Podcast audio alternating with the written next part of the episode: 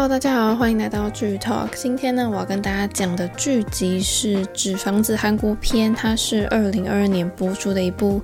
Netflix 韩国犯罪抢劫类型的剧集。那它是翻拍自艾利克斯平纳他创作的西班牙同名的电视剧。那是由克 Voice Black 的金洪善导演跟《精神病患者日记》的刘勇在编剧合作打造。那这部剧集的剧情呢，是在描述南北韩他们结束战争，然后决定要携手建立一个经济共同体，然后发行一个共同货币的这个时空背景之下呢，就是有一个成为一个贫富差距还是非常极端的社会。那会有其中一位角色叫做嗯、教授，他会率领他旗下的八个具有都有不同个性，然后能力都不一样的这些奇人异士们组成的这个强盗团体，然后为了推翻这个只有富人才能更富有的这个不公平的社会，然后把目标锁定在这个不存在于这个世界上的钱，他们要进行一场世纪终极的抢劫案。那其实简单来说，就是你可以看到八个有不同专长的社会边缘人，他们就组成了一个强盗的集团嘛。然后在这个南北韩他们经济合作区里面的这个造币厂，就是印钞厂呢，他们要去，他们要去抢这个四兆的这个韩元，那大概是九百四十亿的这个台币。然后他们还同时就是挟持了这个里面的三十五个人质，然后要他们全部都换上这个强盗的制服啊，就让警方就难以辨别人质的身份，这样就抢救起来是很困难的。所以你就可以看到双方就展开一个警匪的这个攻防战。那这部剧集的讨论度真的很高啊，因为它在就是首播之后就在全世界造成轰动，然后台湾也是直接空降这个 Netflix 的收视第一名。那因为题材跟演员就是直接很吸引我去看这部剧，所以我就是也是去看了。那当然一开始就先来跟大家介绍一下里面的角色。那第一位就是刚刚提到的这个教授，他是由刘智泰饰演的。这个角色呢，他是一个就是拥有天才头脑的这个行动指挥官。那他其实是南韩一所大学的一个经济学的教授，也是备受敬仰。那因为他在授课的时候呢，他提出了一个理论，然后就吸引到了政商名人他们的眼光，然后就邀请他一起来为这个南北韩统一呢尽一份心力。但是没想到在过程当中就发生了一些事情嘛，然后让他就辞去了大学教授的工作。那他的个性其实是比较自律，然后严谨，然后心思又很缜密的，就是有那种伟大的那种梦想的感觉。那他就是独自企划了，就是整个这个南北韩造币厂的这个抢劫案，然后四处去招兵买马，然后找来这些抢匪的这些成员，然后不辞辛劳，花很多时间帮这些抢匪们上课，就是要求，就是他就只希望说，在这个抢劫案之下呢，是在不伤害到任何一个人质的前提下去顺利进行的。那第二个要介绍的角色呢，就是朴海秀饰演的柏林。那柏林这个角色，他可以瞬间就压制住十几个人质，是非常有魅力的一个角色。那他其实在里面是出身北韩。那他九岁的时候，因为他跟他的母亲，因为在就是脱北的这个途中被抓到，然后他就也进了这个劳改营。其实童年时光是非常辛苦的。所以其实他很懂得就是地下社会这些生存的规则，夹缝中求生存这样子。那好不容易，当然就是他等到了这个南北韩统一嘛，他来到了南韩生活，他也是非常期待说他的生活可以好转。没想到来到南韩只是另外一个什么辛苦的地方，就是其实在这边也找不到容身之处。那他就是也没有钱嘛，然后做什么事情也都四处碰壁，所以就是可能只能做一些见不得光的工作。直到他遇到了这个教授，他的人生才有了新的希望。那因为他就在那个劳改营待了。快要二十五年，所以养成了他一个就是非常不容易屈服的这个个性。在这个里面的柏林，他就是习惯于那种高压，然后就很有那种戏剧张力的感觉，去管理这些人，来彰显自己的领导能力。就是像我刚刚讲，他可以一次就压制住好多人。那其实看起来就是团体当中很危险的一个人物。那第三位要介绍的角色呢，就是由全中瑞饰演的东京。那她这个角色，她是一个女生嘛，然后她很擅长用这个枪，然后胆大心细，然后她目标很明确。那她也是北韩人，她就是在北韩的时候，她其实是当过兵的，所以她很会用枪，然后也会一些就是近身搏斗这样子。那其实我觉得他的人物设定也很有趣，就是私底下他其实对于南韩的流行文化是非常了解的，这个也会听 K-pop 这样子。然后在知道说南北韩统一之后，他也是就立马就是飞奔搭火车来到南韩生活，但是他也没想到说其实这个生活这么不容易啊，因为他在这边也是伤透了心。因为其实南韩人就是南韩社会对于北韩人其实还是充满了一些歧视。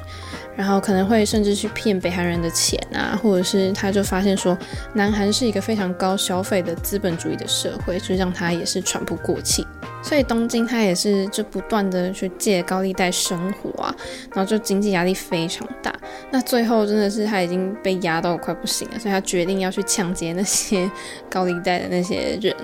那但是他也是遇到了这个教授，就是可以说是改变了他一生的这个角色啦，就是重新的打开他人生的视野。那接下来介绍的角色是莫斯科，他是由李元种饰演的。那他这个角色是负责为这个抢劫的团体们制定一个逃出的计划。那他其实是里面另外一位角色，等一下会介绍，就是丹佛的这个父亲。那莫斯科原本是一位矿工，但是因为这个挖矿的产业就夕阳化嘛，所以他不得不转型。那他开始就成为那个偷窃别人物品的人，然后犯下了一些窃盗前科。那他参与这个抢劫的事件，其实是希望可以让他儿子，就是丹佛，可以过上平凡的日子。然后希望这一次抢完之后有了钱，就希望他们可以走上正途，自己也会金盆洗手。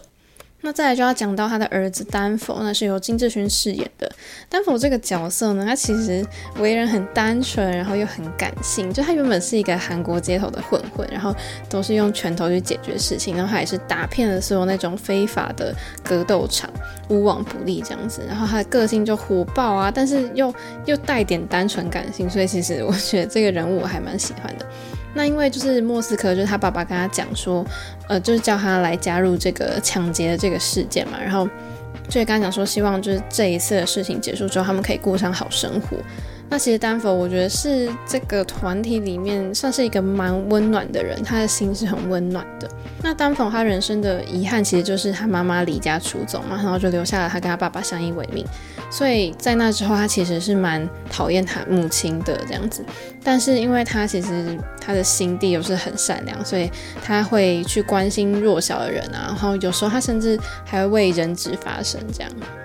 那下一个角色呢，是张允柱饰演的奈洛比。那这位也是一个女生的抢劫犯。那她是很擅长伪装成各种专家的一个诈骗高手。她很聪明，很灵活，然后她涉猎是非常的广。她就是会伪装成各种的人物这样。她曾经好像犯下一个跨国的七亿的抢劫案这样子，然后也是有诈欺的前科。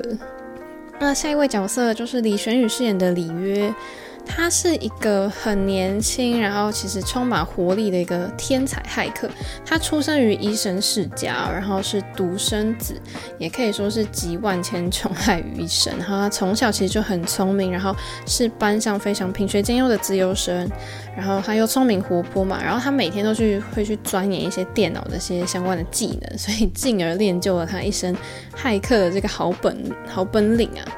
然后他也非常擅长写程式，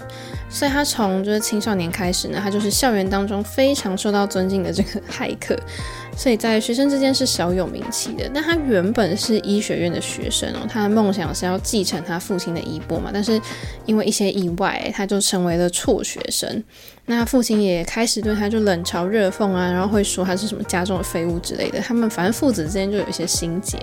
那后来他也是遇到了这个教授，然后教授就给了一个他证明他自己能力的机会，所以他也是正式的加入了这个抢匪团，所以他就在团队当中就会帮大家负责，就是害入那些系统。那接下来要介绍的就是赫尔辛基跟奥斯陆这两个角色，分别是由金志勋跟李奎浩饰演的。这两个角色就是非常的显眼，就是他看似相当有威胁性，他们都纹身啊，然后又留那个胡须的造型，但其实也是有反转魅力的温柔的抢匪嘛，应该可以这样说。他们两个都是来自中国延边的维士，然后他们两个是在里面非常相信柏林，然后都跟随他的指示去办事，这样。应该算是非常忠诚的两个人，但是他们同时又拥有那种反转魅力。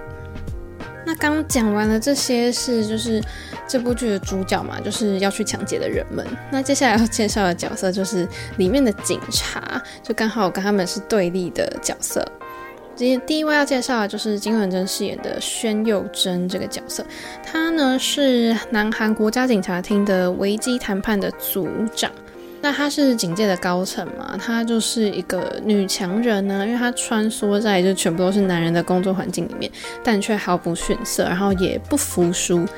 所以她一路就是可以爬到这个谈判专家这个地位呢，是非常的辛苦的，所以呢是被南韩政府视为不可多的这个谈判奇才啊。然后她的个性也是蛮严谨自律的，然后不太擅长表达自己的感情。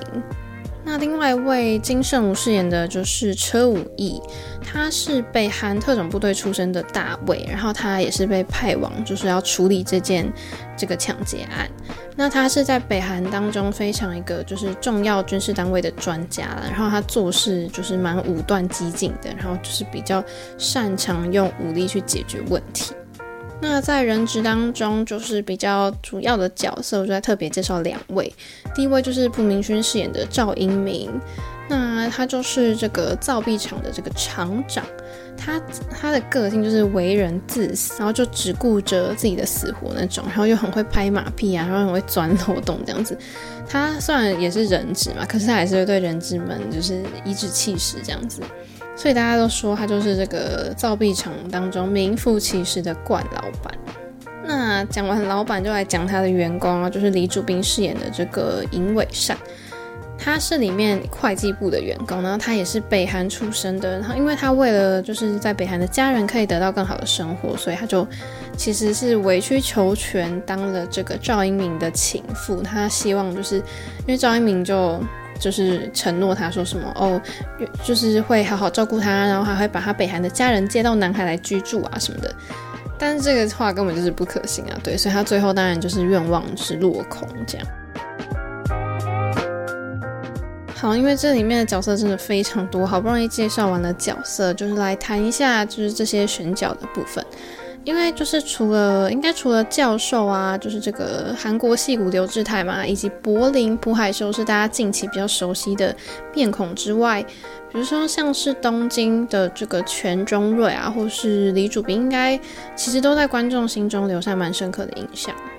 那原版的这个东京是一个很冲动，然后会照自己感觉行事的角色，但是韩版由全钟瑞演出的这个东京是一个比较。冷静稳定的人设吧，可能少了一点点原本的泼辣感，但是因为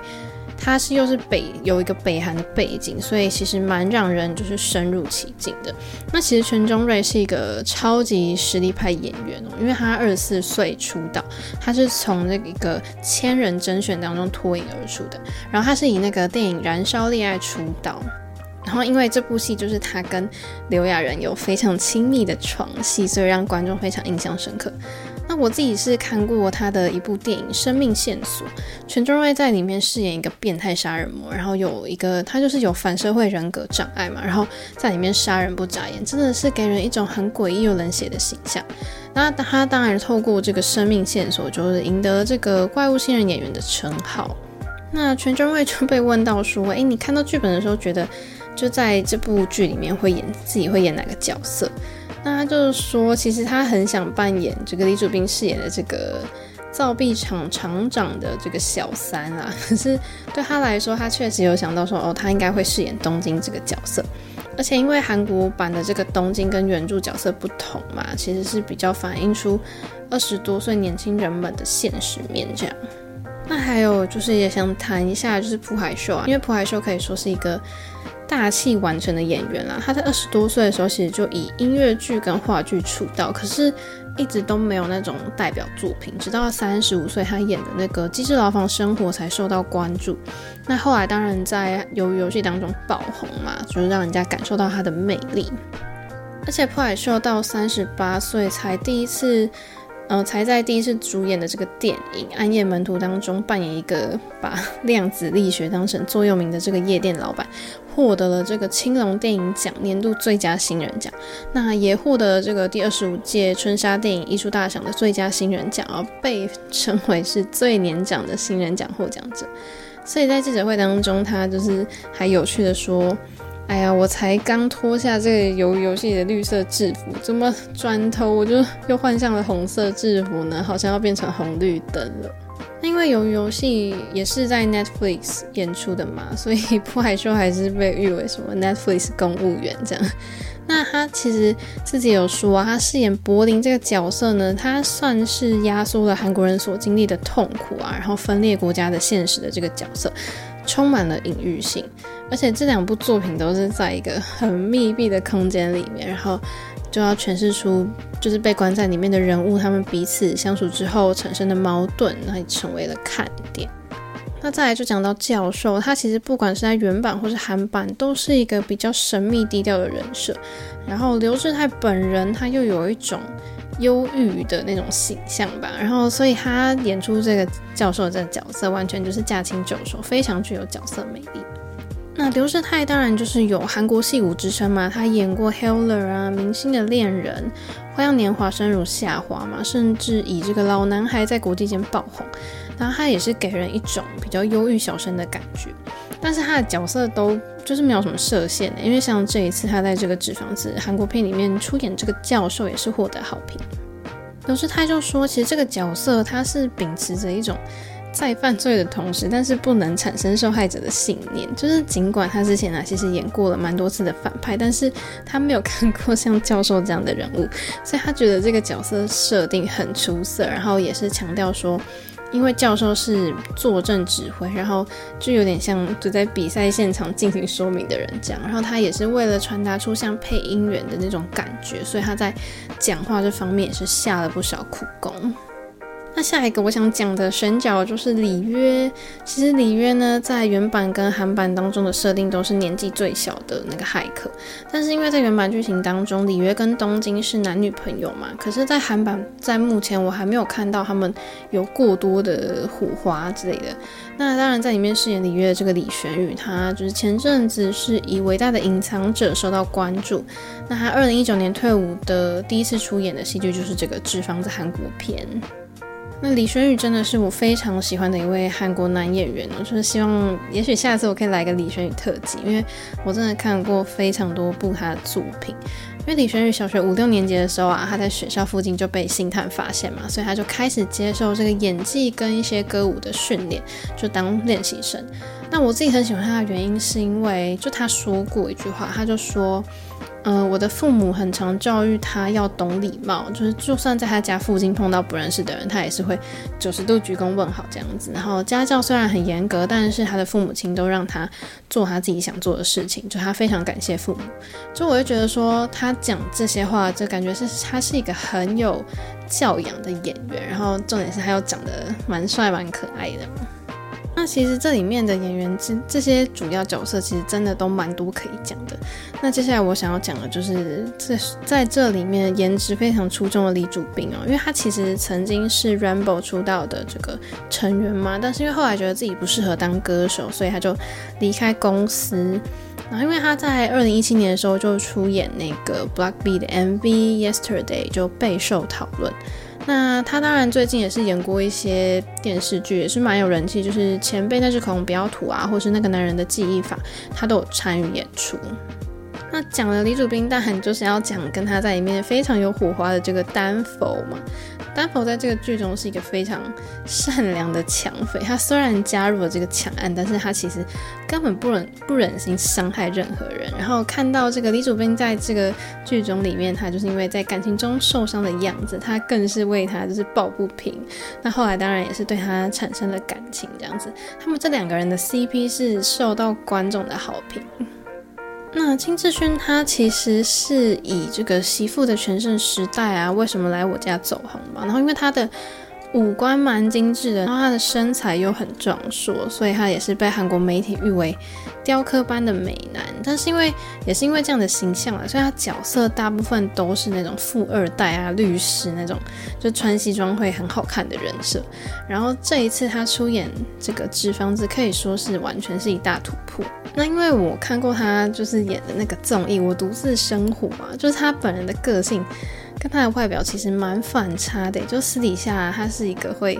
亲手制作晚餐，然后对于食谱的这些也是蛮有研究的感觉。然后有一集就是看到他穿着那种很松垮的睡衣啊，然后因为他又是长发嘛，然后他就早上起来就在做那个伸展运动，他就很认真做那个伸展的动作，可是时间并不长，因为他要一直去捡起掉落在地上的头发，我觉得就是很亲民、很有亲和力的感觉。那因为就是这对 CP 真的是太有人气了，然后李主斌在接受访问的时候也是说，因为在剧中原本是跟那个厂长是婚外情的关系嘛，但是因为两个人演对手戏的时候就是默契是很好的，所以然后带给他一些就是出乎意料的反应啊，其实也是蛮多火花的。那跟金志勋的床戏其实是在看过剧本之后被说服，因为觉得。这个是这个角色的感情线需需要去延伸出来的一个桥段，所以就是他就去演了这段戏。他其实是第一次拍床戏，然后他就是为了准备这段戏，他就很勤练身体。但是他也觉得说，可能就是跟这个对跟他对戏的这个人，跟他的感情上的默契，其实比什么肉体上更重要啊。所以在床戏的表情演技上面，他也是非常的努力去准备。所以大家就觉得说，这个李主斌长得真的很正，然后加上金志勋身材又超好，所以他们两个人就是他们的爱情就感觉充满了那种火热的感觉，然后颜值也很完美，身材也很好，就让人家非常的心动。那其实金志勋他也是出道了二十年嘛，然后他也是第一次在就是剧中整个就是背部全裸的状态，然后就演出了他，展现出了他非常性感的一面，然后让。全球的女粉丝可以说是疯狂到爆，她也是第一次尝到那种真的很爆红的滋味。他其实原本身材就很好啊，但是因为他透露说，为了这一次，他有特别的去减那个体脂啊，平常都是大概十一到十二左右，但是他在拍戏期间降到了七，所以他就是可能大家有在运动的人就会知道说，降这个体脂其实是非常不容易的。那当然，这也是他第一次拍尺度这么大的这个床戏，然后说没想到拍摄结束的比想象中的快啊，所以然后他在拍摄现场其实也蛮害羞的。然后他说他拍完的当下根本就不敢去看那个回放的画面，而且他就说在就是这部戏就上架之后，收到了大量世界各国粉丝的私讯，然后就是自己。一度都无法去看这些私讯，然后这些讯息内容就是包含了各国语言的什么 “marry me” 啊，然后全球粉丝们真的都非常热情，所以他其实一开始是有点不知道该如何回复，有点不知所措，但是他还是非常感谢，就大家这么喜欢。其实这样讲起来，就是这个真的是一个非常豪华的演员名单啊，就是很厉害嘛。然后大家被问到说，觉得跟剧中饰演的角色就是相似度最高的人呢？饰演这个奈洛比的张允柱就说应该是自己。那大家其实也都公认说，其实他真的是最像。然后因为就是有出演这个《寄生上流》这个厂长朴明勋嘛，他也是被选为说他跟剧中贪生怕死的这个 角色相似度很高。然后编剧刘永在其实有就是爆料一件事情，就是说他当初就是在《继承上流》里面看到朴明勋的表现非常的亮眼，然后就然后就在一次饭局上面就实际相处之后觉得说，诶，他本人是很善良的，但是他好像可以演出那种很贪婪邪恶的感觉，所以就主动邀请他来演出。那当时朴明勋当然就说，呃，好啊好啊，但是两年后就是。这个编剧又他又对他提出邀约的时候，朴明勋竟然不记得这个约定，然后他也是说，就当自己两年后收到编剧的邀请，才知道说，啊，原来当初不是什么就是喝酒的那种聊天而已，是真的真实的邀约。那刘志泰也是，其实也觉得自己跟角色相似度蛮像的，因为他平常也是。穿类似这种风格的衣服出门，然后有一次他拿着剧本啊，就在搭电梯的时候就遇到他的邻居嘛，然后邻居还问他说：“诶，你是不是真的就是教书的教授？”这样，然后呢，刘智泰就跟他邻居说：“哦，没有，我是演员。”这样，然后邻居反而惊呼说：“哇，看不出来还是演员。”所以他也是说，因为有这样子的经历，所以他觉得说自己跟教授这个形象是很像的。然后因为刘志泰在说这段经历的时候，他还穿插着一些。流利的英文，所以就更显得他真的是非常像教授，有那种专业的形象感。那接着要跟大家来讲到题材的部分，因为当然他拿下了 Netflix 排行榜的冠军，虽然他的剧情跟原版设定没有太多改变，但是却是以南韩、北韩的这个文化跟独特的角色魅力去抓住观众的心哦。因为它里面的剧情设定就是里面南北韩是已经统一，就是要统一，然后结束战争的这个时的背景，然后他们两国要建立一个经济共同体嘛，所以才有了这个什么经济的什么共同区。那那里面有一些角色就是从北韩过来南韩生活的，然后里面这些。嗯，教授他最主要就是希望可以推翻有钱人才能更有钱的这个不公平的社会。那虽然韩版纸房子的剧情桥段跟原版都真的差不多，但是到了第四集以后，可以感受到这个导演的这个野心吧，因为他就是呈现了更多南韩跟北韩的文化差异在剧情当中。但是回到就是戏剧本身，它还是有一些创新哦，就是比如说它是以这个南北韩统一的这个题材去走之外，戏剧其实呈现也比当初就是西班牙原版是，因为西班牙原版是比较小成本的肥皂剧吧，所以它比原版来的精致一些。然后第一季只有六集，然后没有原版太多的细节，就可能大家会觉得说，哎，不会很冗长。然后有一些桥段都大家都觉得蛮有趣，就很吸引人，吸引人的目光。比如说丹佛，就是他的笑声啊，真的很有感染力，然后很印象深刻。那原因为集数就是比起原本国际版的那个十三集就少了一半嘛，所以剧情也是明显的更紧凑。但是我觉得，当然对于就是亚洲的观众来讲，应该纸房子韩国片的时空背景会比原版西班牙的更友善一点，因为毕竟西班牙版本里面有太多关于那种，嗯，二零一零年代对于欧盟崇高的愿景破灭那种脉络吧。可是韩国版的更符合这种东北亚地缘政治背景啊，但是就是里面也会出现一些理想国的色彩。因为故事你就是设这样设定，大家就会觉得说，哇，在好像在一个不久的将来，南北韩就会统一啊，然后他们就是在初步研究的阶段，甚至推行出了一种就是通用的货币之类的。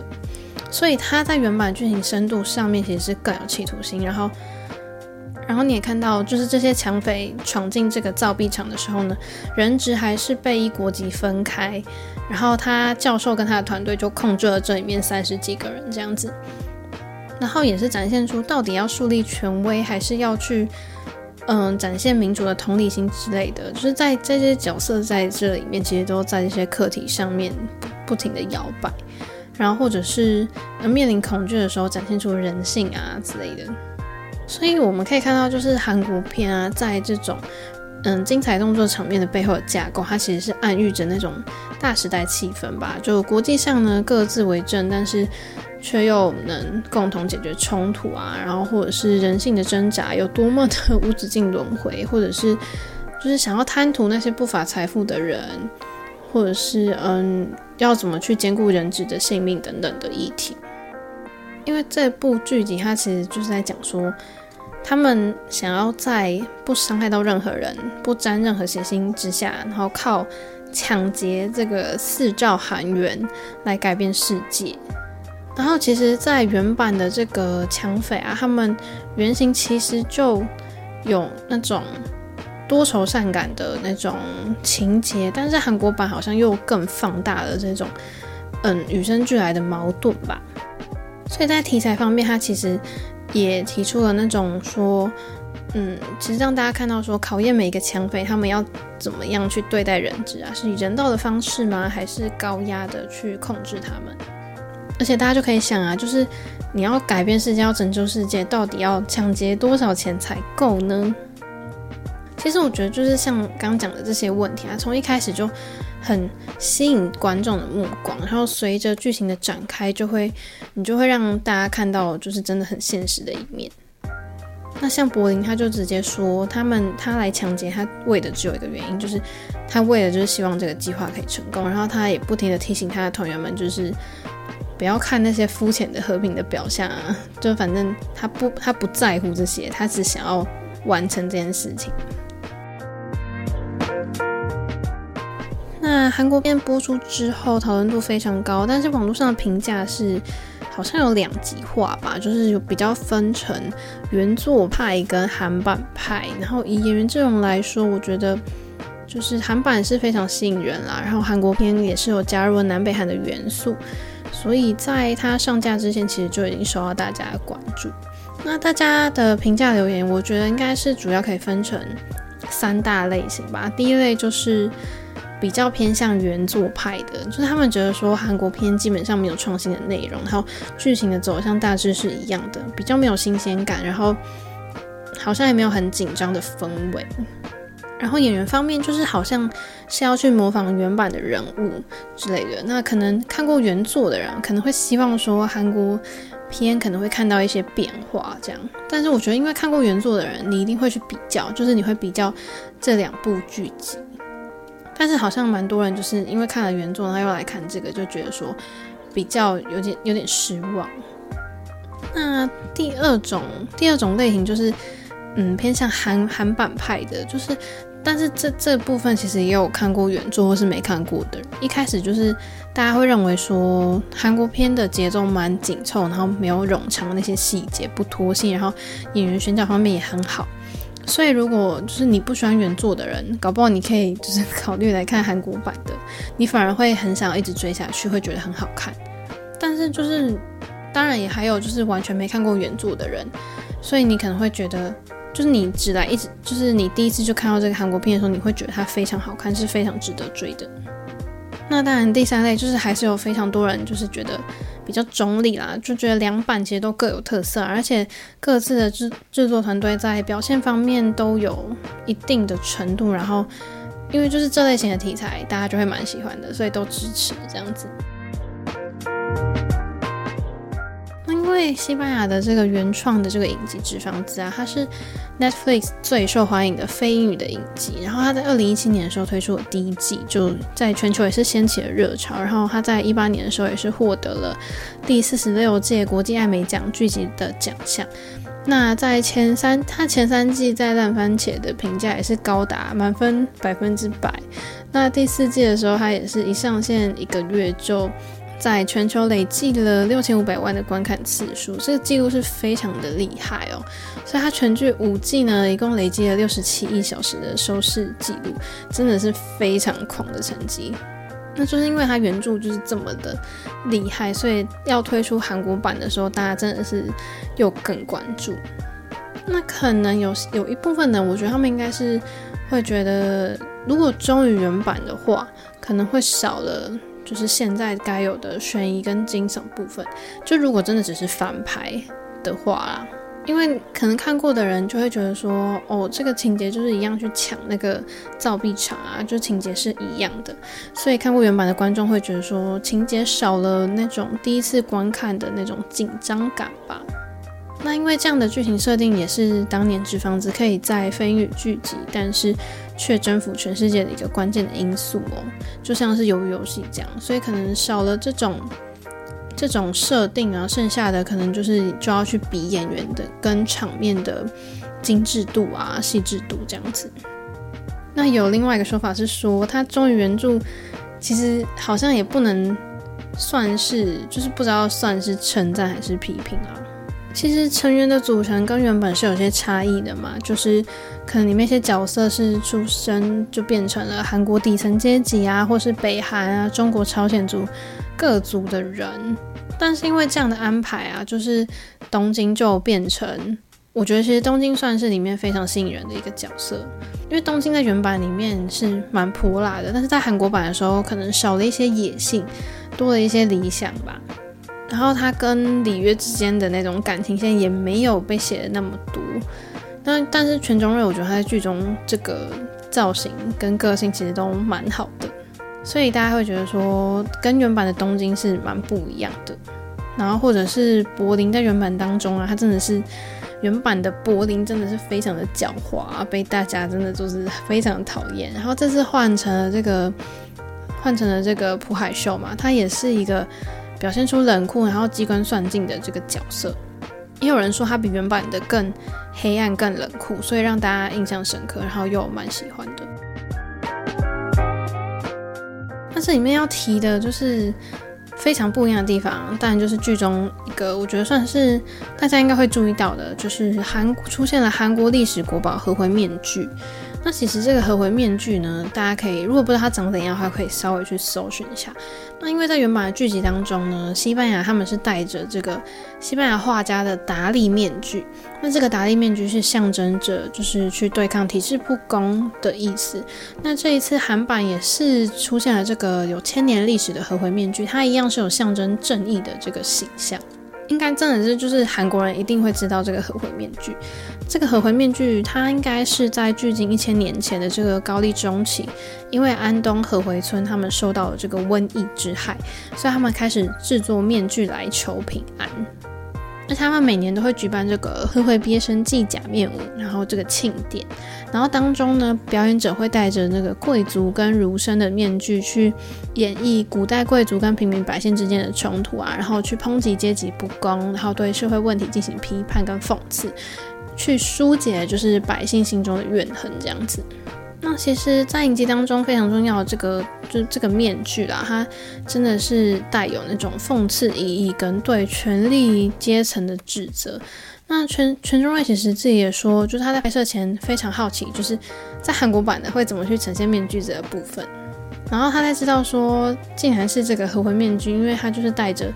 他虽然是笑着，但是又给人那种诙谐奇怪的感觉。他真的是非常的赞叹剧组。所以，如果是你是原版纸房子的粉丝的话，你一定会发现说，就是这个这两个版本的面具是不一样的嘛。但是，因为韩国片它就融入了这个韩国的和回面具的元素，我觉得是非常好的。因为和回面具也是展现了韩国传统美的代表之一啦。因为这个面具啊，它的外形线条很柔和，然后你仰看它的时候是大笑的表情，但是俯瞰的时候又变成愤怒的表情，所以也是可以用来调侃生活的辛酸，然后也是。最就是被广为人知的这个面具。那除了这个面具的不同呢，当然还有，其实床戏的部分有点不太一样啦。因为纸原版的纸房子里面真的是非常的大胆的床戏，然后在韩国片里面有床戏的部分都是以那种比较不露点啊，但是还是蛮有性感氛围的那种表现手法来呈现床戏。那接下来就要讲到拍摄手法的部分。要说这部剧让我最印象深刻的呢，那应该就是灯光，因为它的灯光都很强烈，然后在里面也常出现一些紫色的光啊，或是黄光，大部分的光线都是偏冷色调的。毕竟抢劫或是英雄这种剧情就是要搭配冷光嘛。不过剧中什么时候会出现暖光呢？就是我发现当主角们没有穿着这个红色衣服的时候，红色制服的时候呢，这个光线就会变成暖光。我觉得可能是代表，因为他们脱掉制服的他们，这一刻呢，他们就不再是抢劫犯，只是一般的平民百姓。然后剧中唯一一个让我非常印象暖光场景，就是全中瑞在外面教李玄宇射击的时候，因为这时候他们都还没穿上红色制服，然后。然后可以看得出来，就是他们是一般人的形象的时候，就是呈现出暖光。然后当中也有很多特写镜头啊，尤其是人物的特写，就是你可以很详细观察到人物的表情嘛。然后第一集就是用女主角东京的这个配音来，就是配这个旁白来开始。然后剧情进行的当中，旁白也是由东京来配音。我自己就很喜欢这种安排，因为就很像在听里面的角色来跟你讲故事的感觉。那很明显，它这部剧主要的元素就是红色跟黄色。第一个就是他们红色的制服嘛，我认为选择红色其实是有意义的啦，因为红色很抢眼啊，然后它又有那种活泼的特质，可以非常直接引起观众很强烈的情感反应。你也可以就是红色就会让人家感到兴奋啊，或是或是焦虑的感觉。然后红色调有一种散发刺激跟冒险的氛围，我觉得简单来说，红色就是一种很大胆然后有力的色调，所以我觉得用来当做抢劫犯的制服的颜色是非常适合的。那我印象很深刻就是还有那个他们搭的那个黄色的巴士嘛，因为非常抢眼的黄色调也是会立刻吸引人注意的颜色。那黄色通常一般都是用于警告啊，就那种什么交通标志啊，或什么安全背心的那种颜色嘛。然后这种比较阳光的色调，以这种很纯粹的方式去呈现的时候，其实也是可以有那种温馨、愉悦、宁静的感觉。但是我觉得这里反而就是凸显出那种反差。那这两种颜色其实都是属于暖色调啊。那暖色调可以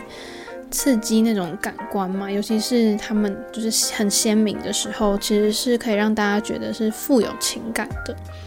然后再加上导演也加入了许多韩国的元素，像刚刚讲到的合魂面具啊，都可以让观众非常好的融入到剧情当中。那么接下来我也想跟大家讲一下的是剧中钞票的设计，在里面呢，你会看到十万。面额的这个纸钞，其实在现实生活中是没有的，而且纸钞上的女性的身份也是引起观众们的好奇。那大家一定会很好奇，这位女性是谁呢？原来这位女性是韩国独立建国烈士刘宽顺女士哦。就九月二十八号呢，是台湾的教师节，但是在韩国呢，却是这位爱国女烈士刘宽顺殉国的日子。那我就稍微帮大家就是小科普一下，介绍一下柳宽顺这位女士。她是日本殖民时期的一个韩国独立运动家。那她在西元一九一九年的时候，就是朝鲜高宗暴毙之后呢，韩国人认为是日本下令要毒杀高宗的嘛，那民族的情绪就非常的高涨。那不久之后呢，就韩半岛爆发了这个三一运动。那刘宽顺他就主导了天安的这个独立运动。那在过程当中被日军抓起来，最后呢死于首尔的这个西大门刑务所，他当年只有十七岁，所以呢，他也被誉为这个韩国的圣女贞德。那刘宽顺在韩国历史上真的是。嗯、就被大家记得的一个爱国少女。虽然她年纪轻轻，但是却懂得为国家的独立去牺牲奉献。所以这种精神呢，到现在还是让韩国人非常难以忘怀的，是非常受到敬重的。所以导演使用她来当做纸钞上的人物，也是希望作为契机，可以去营造一下南北韩和解的氛围。那最后来到结论的部分，其实。我觉得《纸房子》韩国篇剧情跟理念上呢，大致上都跟原著影集是很相似的，但是加了一点在地化的调整。然后比如说像是南北韩统一的议题啊，或是经济差异，或是贫富差距大的这种社会问题之类的。我觉得抛开表面色彩，两部都算是像那种比较提出资本主义这种问题的。的这种剧集啊，然后在这种全世界自由贸易体制下，真的是让大家都要去醒思的课题。那第一季的结局停留在一个没有完成剧情嘛，就是为第二季留下一些伏笔。我觉得整体来说，就整个剧情节奏跟演员表现都跟原作有不同的特色。但如果你是很喜欢看韩剧的人，我觉得你就一定要来追这部剧。那当然，我也非常期待第二季会是什么样的内容，所以你就跟我一起等待吧。那我们今天就聊到这边。如果还想要听我聊更多剧集的话，记得要持续锁定剧 Talk。我们就下次见喽，拜拜。